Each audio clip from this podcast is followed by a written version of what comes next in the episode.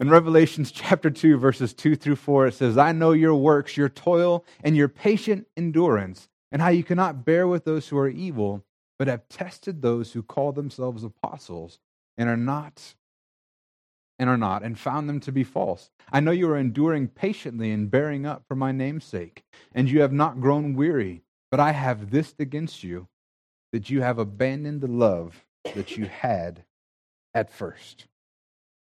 You know, in the book of Revelation, Jesus addresses the seven churches of Asia.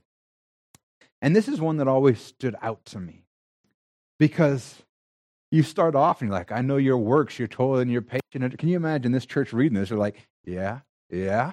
And how you cannot bear with those who are evil? Yeah, that's us. You have tested those who call themselves apostles or not and found them to be false. Yep, God, that's us, Jesus. You just, you're just hitting the nail on the head. We're looking good. I know you're enduring patiently and bearing up for my name's sake. Yeah, yeah, that's us. And you have not grown weary. That's us. But I have this against you. Oh.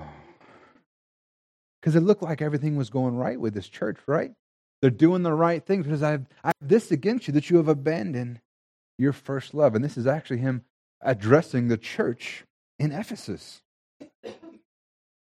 First, it looks like everything's going great, but as you keep reading, you finally realize that there's more to it than the stuff that we do.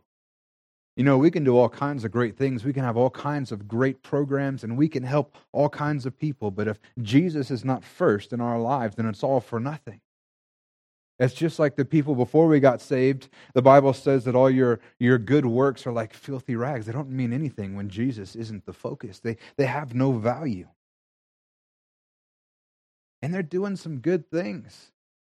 It says you've been patient, you've endured. You're not standing, you're not, you're not letting those who are evil have their way. You're standing against them. And he commends them for not growing weary. And that's an awesome commendation, to be truthful, because it is so easy to grow weary. There's a reason why I don't read the news hardly ever, because it just makes me weary. It makes me tired. It makes me want to give up so many times. Because you don't hear about the good stuff happening. You only hear about the bad stuff happening. And to be honest with you, what a lot of the world thinks is good stuff is not what I consider good stuff. You know, a lot of breakthroughs, a lot of a lot of stuff that they're championing, and stuff that just breaks my heart. Because, and it's so easy to grow weary of the stuff that's going on. It's so easy to want to give up. But there is this huge problem they have, and it says they abandoned the love that they had at first. In the New Living Translation, it says it this way: you don't love me or each other as you did at first. The N I V says it this way: you have forsaken your first love. And the, the Amplified Bible, which is just like the regular Bible, just louder, says you have left or abandoned the love that you have had at first, which means you have deserted me, your first love. See, they had gotten caught up in religion. They had gotten caught up of going through the motions. They had gotten caught up in just, I mean, they were doing all the right things on paper. It looks like they were doing great, but they had lost that first love. I wonder if they no longer got together and actually prayed for wisdom and guidance before they did stuff. This has always worked. It's always what we've done.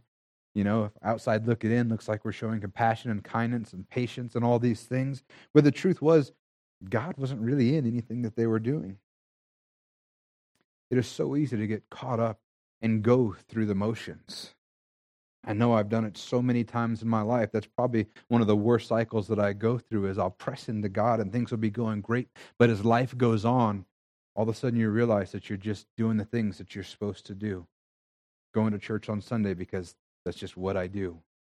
Getting up and praying, not because I'm really trying to have a relationship with God, but because it's just what I do. I read the Bible because it's just what I do. And all of a sudden I realize that I've been reading the Bible for weeks and I've actually not even heard with heard from God, and I haven't spoken to him either. Just going through the motions. It's so easy to fall away and get distracted. But that's the thing. One of the greatest ways to keep that relationship going, one of the greatest ways to keep pressing in, is to spend that time with God, praying to him, speaking to him. And God will speak to you as well. Sometimes you'll hear him in that still small voice. Sometimes you'll see him in the word. Sometimes he'll speak to you through other people. But God will speak to you if you will speak to him. Because he wants a relationship with you. He doesn't want you to forget your first love. He doesn't want you to fall away, but to stay pressed in close to him. There was a story of a father and a, and a young daughter, and they were great friends. And every day they would spend time together. They would go on walks together. They would, they would watch the T V together. They would do everything together, spend time together. And about uh, three months out before his birthday, the father noticed that when he would ask her to go for a walk, she would excuse herself. And when he would ask her to do things, she would always excuse herself. And it was breaking the father's heart because he couldn't spend the time with her that he had been spending. And about three months later, his birthday came, and she presented him a gift, homemade, handmade slippers. And they were beautiful. They were exquisite. And he finally realized why she had been so distant the last three months. She was taking all that time to prepare this wonderful gift for him. But he said, "Daughter, I want you to know something. Next time, just go ahead and buy the slippers and give me the date. I would much rather have time with you than to have this, this gift. The time with you is more precious." And God is just like that. He doesn't want us to be focused solely on the stuff, doing the things. He wants us to spend time with him. He wants us to be in his presence, communicating with him. He wants us. He wants you. Not just what you do. You know, Jesus gave a very similar message to, to his disciples as well. In Matthew seven, twenty-one through twenty-three, he says, "Not everyone who says to me, 'Lord, Lord,' will enter the kingdom of heaven, but the one who does the will of my Father who is in heaven. On that day, many will say to me, 'Lord, Lord, did we not prophesy in your name and cast out demons in your name and do many works in your name?' And then I will declare to them, 'I never knew you. Depart from me, you workers of lawlessness.'" You know, it's totally possible to be doing all the right things, but not actually have a relationship with Jesus. It's possible to look good on paper, but not actually have the goods. We need to make sure that we're We're, we're tending that relationship with Jesus and spending time with him. I don't want to be like this church. I want my relationship strong. I don't ever want to forget my first love, because the truth is, without him, it's all for nothing anyway. Amen? In First Chronicles sixteen eleven, it says to seek the Lord in his strength, seek his presence continually. Just in case you guys were confused, this is a command. It's not just a good idea. This is a command. Seek the Lord in his strength, and his, seek his presence continually. We're commanded as Christians to seek the Lord. And we find the, the, the very same encouragement to do so in the New Testament and the Old Testament. And the, the reality is, is that it's not a chore. We derive great benefit from seeking God. And that's because the truth is, Christianity is not a religion. It's not a, a set of rules or regulations. Christianity is a relationship with the Son of God, with Jesus Christ. If you've never spent any time, if you never spent any time with your wife or your husband, that would make a pretty miserable relationship. I guess depending on your wife or husband. But if you, you got a good one, and I know all you do in this room do, you would have a miserable relationship if you weren't spending time with your spouse. Matter of fact, it wouldn't be a relationship at all. And the same is true with Jesus. If you don't spend any time with him, how can you have a relationship with him? And that's why we're commanded to seek the Lord in his strength, seek his presence continually. Like the song we sang today, it says, uh, uh, we want the presence of the Lord just like it is in heaven. We want to be with him. And the great thing is, is that the, the Bible says there were two or three are gathered, there he is in their midst. God is tangibly with us. David wrote this verse, and you can also find this song he wrote in Psalm one oh five. He sings, "Seek the Lord in his strength." When we spend time with God, we are strengthened. Psalm one eighteen, fourteen, "The Lord is my strength and my song. He has become my salvation." Other translations say that he is my strength and my shield. So when we seek God, we find that we are strengthened in him. We find that we're able to resist things that we weren't able to resist. We're able to cope with things that we weren't able to cope with before. I know when I see people going through the pain of a lost loved one, I had my father die. He was in his mid fifties when he passed away. He had pancreatic cancer, and uh, I was heartbroken. And so was my sister, but she was different. She was heartbroken in a different way. And my my sister's relationship with the Lord is is up and down, but she was very angry at God, and it definitely was not strong, and she was going through it without him because she didn't want anything to do with God, because her dad, she felt like, was being taken away by God, which was really just a, a misdirection of what was actually happening. The enemy was stealing my father with the cancer that was going on in his body.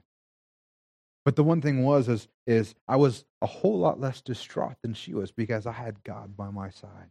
There was the promise that I would see him again one day. And I remember as I was going through this, even with God, it was hard. But thank God that, that we don't mourn like the rest of the, the world mourns, because we have a greater hope. We have a promise that we'll see him again one day. And and but I remember thinking to myself, how how can people go through this if they don't have God? How can they go through this if they don't have his strength and his support beside them? And I, I completely don't understand how it's even possible. Because the reality is, is when you seek his presence, he becomes your strength.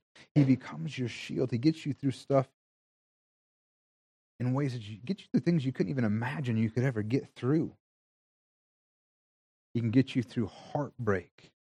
And when people have broken your trust and lashed out against you and hurt you, deaths, relationship struggles, he can get you through anything if you rely on his strength. And we can seek the Lord in so many different ways. We can pray, we can sing to him, we can read and meditate on his word. And I, I honestly, I don't think the way you do it is all that important, as long as you're actually doing it. Not going through the motions, but seeking his face, seeking the one who loves you with everything that he has, who gave everything for you. And like I said earlier, I, I know I found myself forcing myself to do things, and was just going through the motions.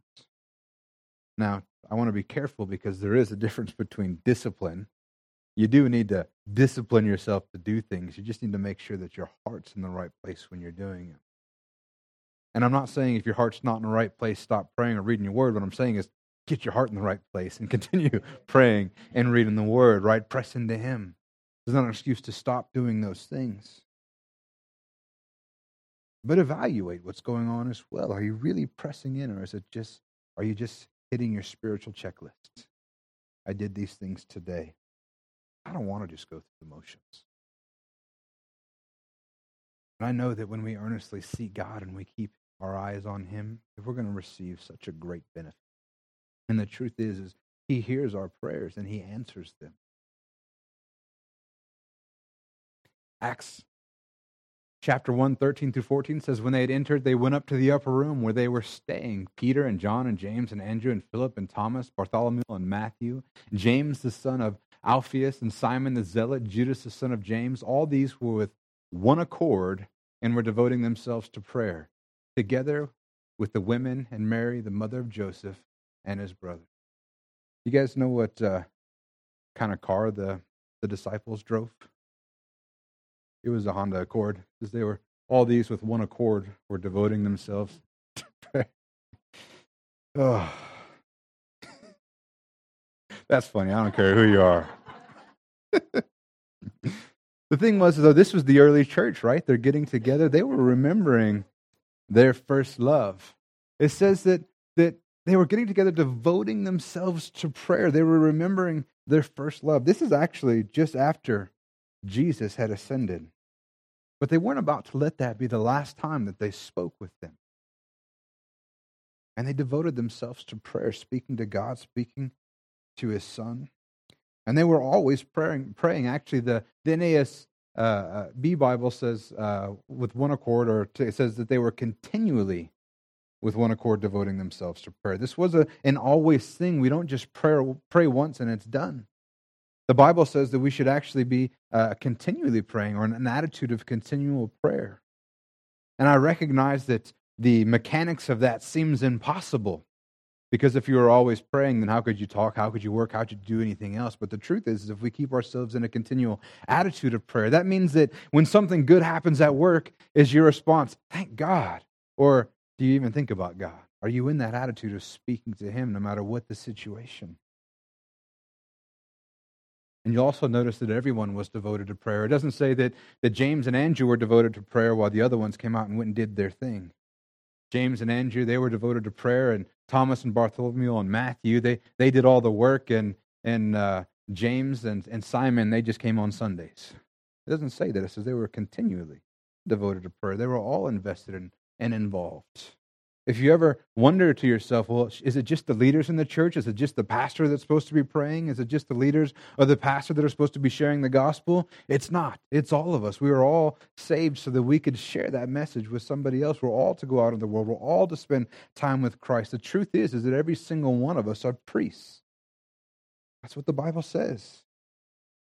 And then he says that they were with one accord, which means that they were with one mind. That means that they were in agreement. That means that they didn't just go off to their own separate corners and pray. They came together and prayed as well. In church, we have to do that. We have to come together, take advantage of the opportunities that we have, and meet with us so we can pray together. Amen? Matthew eighteen, nineteen through twenty says, "Again, I say to you, if two of you agree on earth about anything they ask, it'll be done for them by my Father in heaven. For where two or three are gathered in my name, there I am among them." How do you know that that is kind of an awesome promise? Where two come together and agree on a thing, he will do it as if we ask. Now, there are other scriptures that say we need to ask according to his will. So, you know, probably chances are if if we uh, we, we ask God to to hurt somebody or harm somebody, you know, have our enemies be run over by a bus, God's not going to answer that one, no matter how many of us agree that it's a good idea. But if when we ask according to his will, and if The, the power of the of the people coming together and agreeing with one another is amazing. When we come together, when we stand in agreement, the response is powerful. And I like some little things that I'll notice sometimes in Scripture. Did you notice that this phrase actually says, "Again I say to you"? That means that he wanted them to get it through their thick skulls. That, yeah, I'm saying this to you. This isn't something that it was a one-off thing that they, oh yeah, let's write that down so we don't forget. This was something that he taught them continually, that if you two come together and pray, then the result is powerful. And this is not about browbeating God into listening to us. It's not like it's it's not like a, the petitions that we have now. If we can just get enough signatures, then Congress has got to listen. It doesn't, you know, God's not listening based on the number of petitions that you have with you in the room. He's actually looking at our faith and our obedience. Our obedience says to come together and ask for a thing. And our faith is we come and we believe that he is who he says he is, and he's going to do what he says he's going to do. It's not about the number of people. It's actually why very rarely if somebody sends me one of those silly prayer things on Facebook, matter of fact, just so everybody knows, the fastest way to have your little prayer chain end is to send it on Facebook saying, send this to at least a thousand people and you'll have your wish today. What do I think of that? But the truth is, is that uh, when people do ask me to pray on Facebook, or someone's asking for prayer, you almost always, or even if you send me a text or anything, you almost never hear me say I'm praying. I'll say I'm standing with you. Because I want you to know it's not just about me praying by myself. I'm standing in agreement with you, because where two agree on anything on earth, then it is. I'll say I'm standing with you in agreement. And I don't want you to be confused. This doesn't mean your individual prayers are not heard. The, the, the truth is the, the prayer of a righteous man can accomplish much. That's what the Scripture says. But there is power in corporate prayer. And I think particularly as a church, we need to make sure, make that our focus. Amen? Luke twenty-one, thirty-four through thirty-six says, "But watch yourselves, lest your hearts be weighed down with dissipation and drunkenness and cares of this life, and that day come upon you suddenly like a trap. For it will come upon all who dwell on the face of the whole earth. But stay awake at all times, praying that you may have strength to escape all these things that are going to take place and to stand before the Son of Man." Just in case you guys were thinking that the pray at all times or pray continually were just one-offs and maybe you misunderstood it, you're going to notice that you're going to see it all the time. Stay awake at all times praying. Continually be in prayer. We're constantly told to be in a continual state of prayer, communication with God. And I don't know about you guys, but I need strength. The Bible says, praying that you may have strength. to escape all these things that are going to take place. We're seeing some of those things take place right now. You're going to need strength to get through what is what is coming. The signs of the times are definitely upon us, and it's affecting the world equally. So as Christians, we need to be alert and pray. Now, I'm not saying that, that Jesus is coming back tomorrow or he's coming back a hundred years or a thousand. I don't really know. The only thing I can be certain of is if someone says they do know, you can be certain that's not when it's happening. Because the Bible says he's coming back like a thief in the night. No one knows the day or the hour. So if somebody says they know the day or the hour, you can just add that to your list that it won't be that day or hour. But we need to make sure that we're ready and not caught off guard. It says, watch, lest yourselves or hearts be weighed down with dissipation and drunkenness and cares of this life. And that day comes upon us suddenly. So instead of being weighed down by the way of the world, instead be awake, alert, watching, and praying at all times. Amen. And then Ephesians six eighteen through twenty says, praying at all times in the Spirit with all prayer and supplication. To that end, keep alert with all perseverance, making supplication for all the saints and also for me, that words may be given to me in opening my mouth boldly to proclaim the mystery of the gospel, for which I am an ambassador in chains, that I may declare it boldly as I ought to speak. Just to give you some, some background on this, I'm going to read the previous verses too, and this is uh, ten through seventeen. So it says, finally be strong in the Lord and in the strength of his might. Put on the whole armor of God, that you might be able to stand against the schemes of the devil. For we do not wrestle against flesh and blood, but against the rulers, against the authorities, against the cosmic powers over this present darkness, against the spiritual forces of evil in the heavenly places. Therefore take up the whole armor of God, that you may be able to withstand in the evil day, and having done all to stand firm, stand therefore, having fastened on the belt of truth, and having put on the breastplate of righteousness, and shoes for your feet, having put on the readiness given by the gospel of peace, in all circumstances take up the shield of faith, with which you can extinguish all the flaming darts of the evil one, and take the helmet of salvation, the sword of the Spirit, which is the word of God, and be praying at all times in the Spirit with all prayer and with all supplication. And it goes on with the prayer, making supplication for the saints. Supplication for the saints is really just praying for them, asking for them. That means praying for the people around you. The reality is, is that we are at war. Not against people, but against powers and principalities. Against an enemy who wants to destroy every single living person on this earth. He wants them to die the final death and not have the eternal life. We are at war, Christians, and we're trying to save people all around us. Praying is one of the ways that we take care of each other. It's one of the ways that we have each other's backs. You guys know where the, the, the phrase having each other back, each other's backs comes from? It's the literal fact in war, particularly and, and, and Roman times and stuff like that, where you needed someone to watch it because you didn't have eyes on the back of your head, so they would stand back to back, covering each other's backs.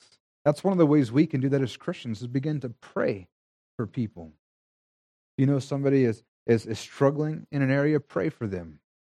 If you know that someone is, is going through a hardship, pray for them.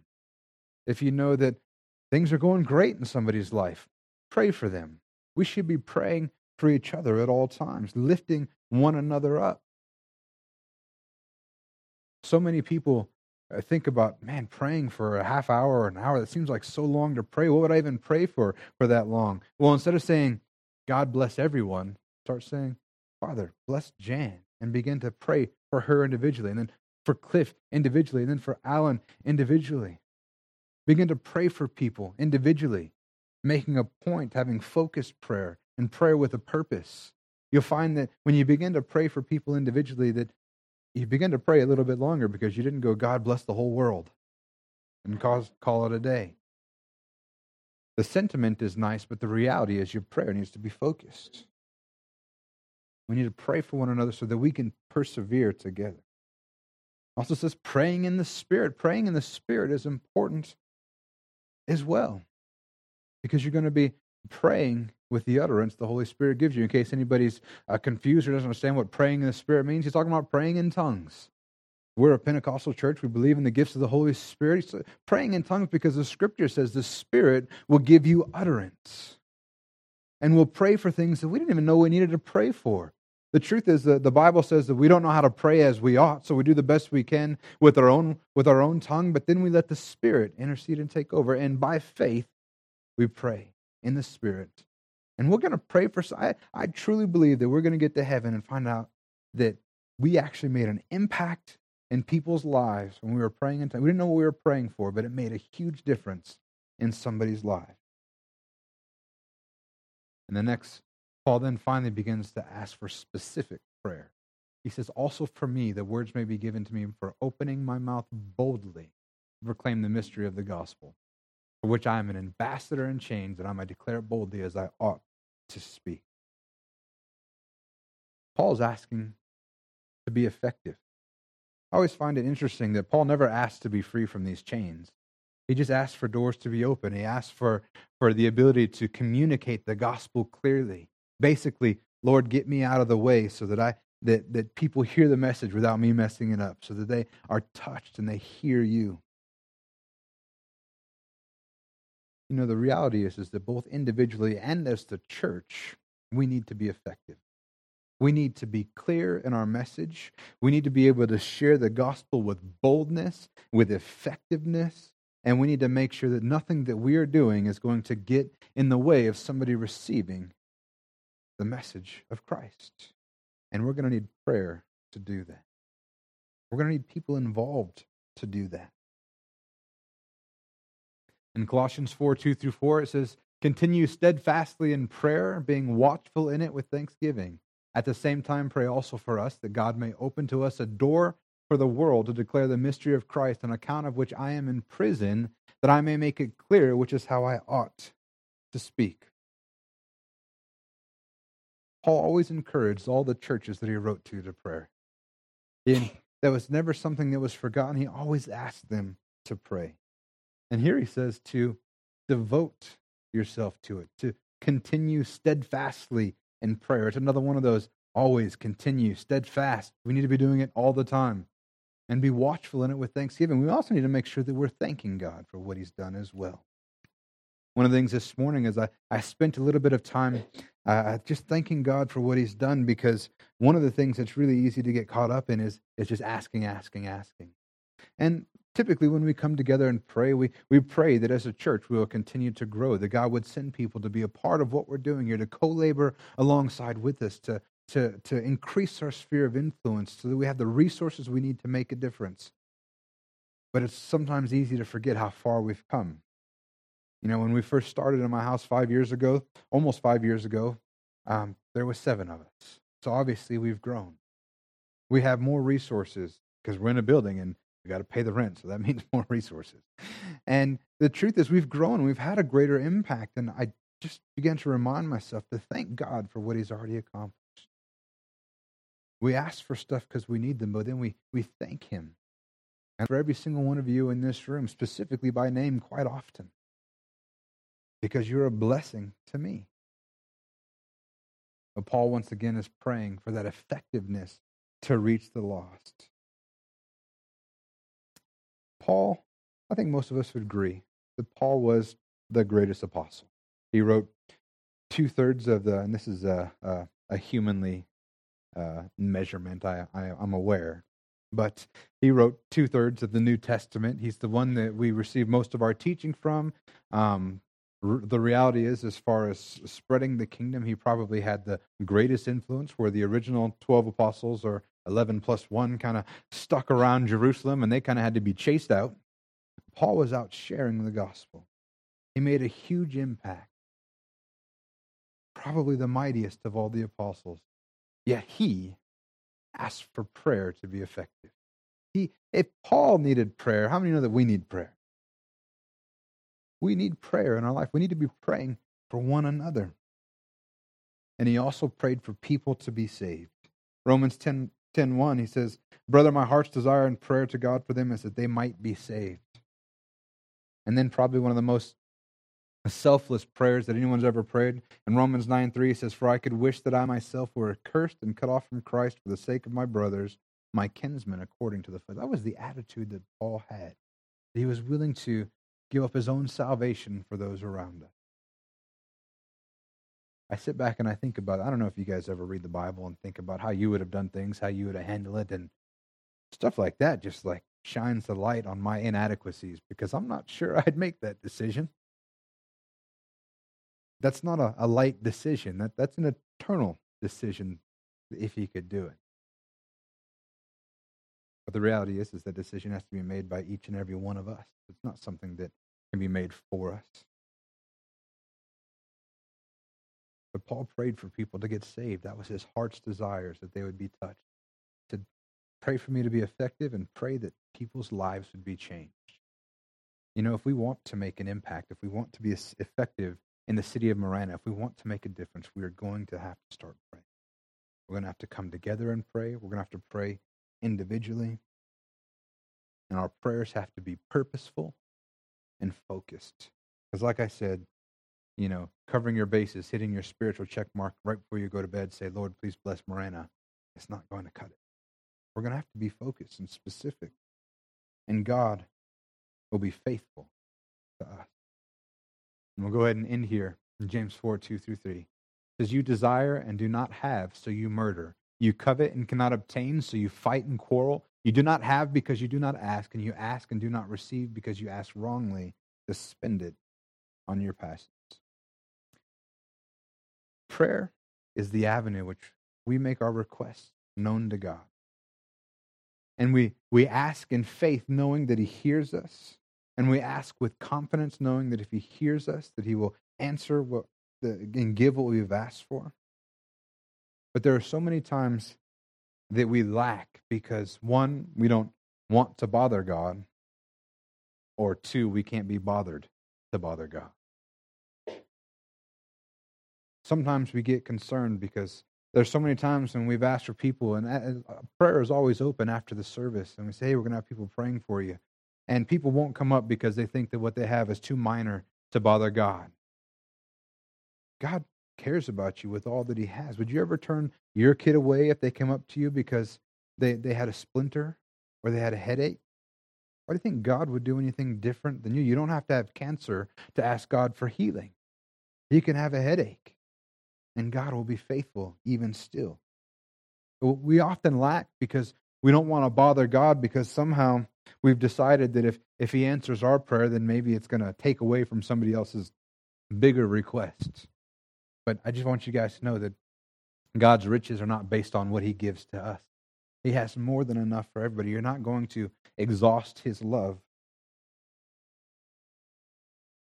We can't dry out God's resources.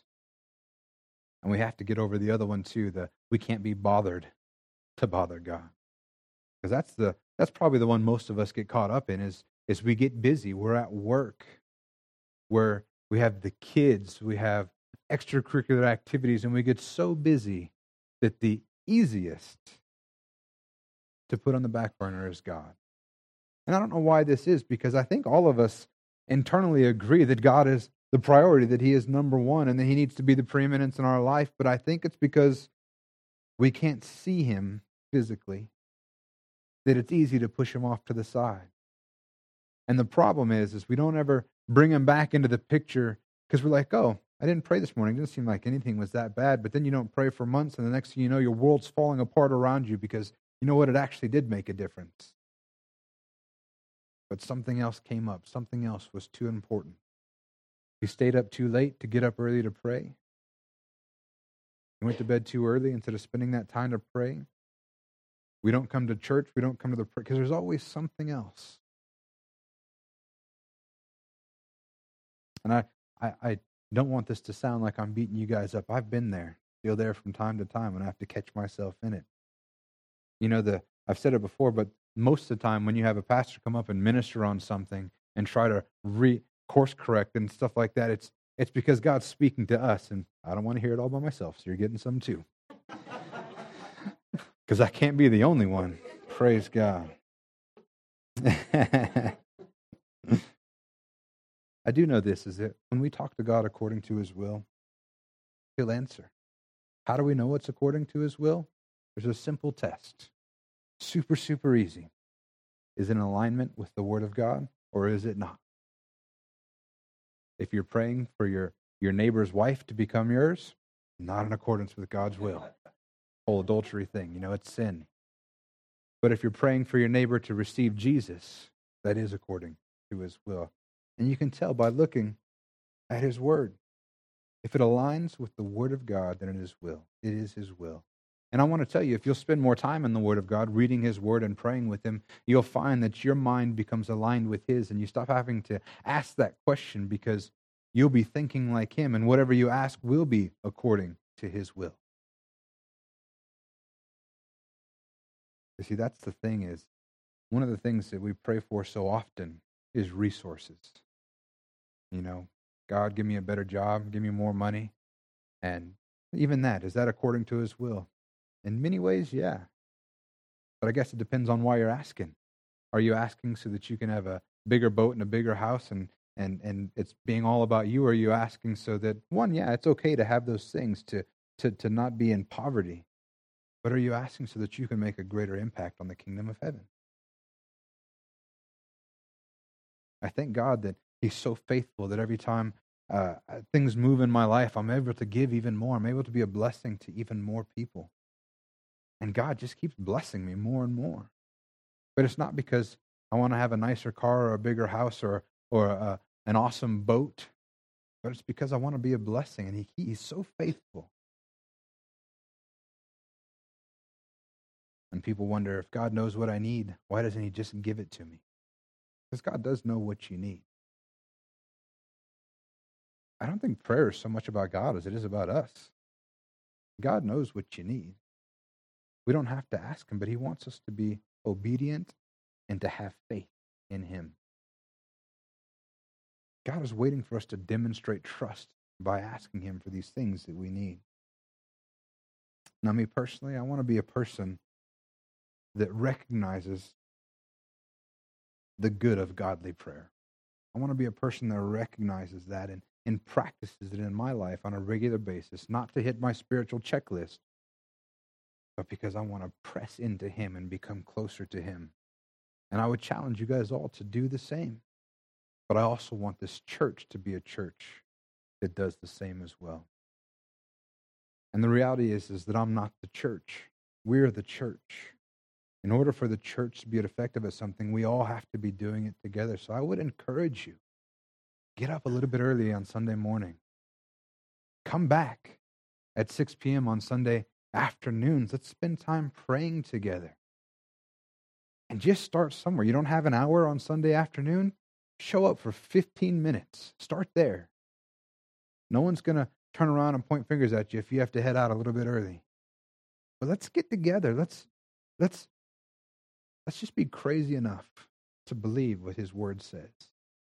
Let's be crazy enough to believe that when we ask him for something, he's going to do it. And let's see this church make an impact in Marana in one year, this year, twenty eighteen, make a greater impact than we have in the past four. Because I believe that if we'll come together, if we'll make prayer a focus, asking God to make us effective, we will be effective and we'll see a difference happen in this city. Amen? Amen. Let's go ahead and bow our heads.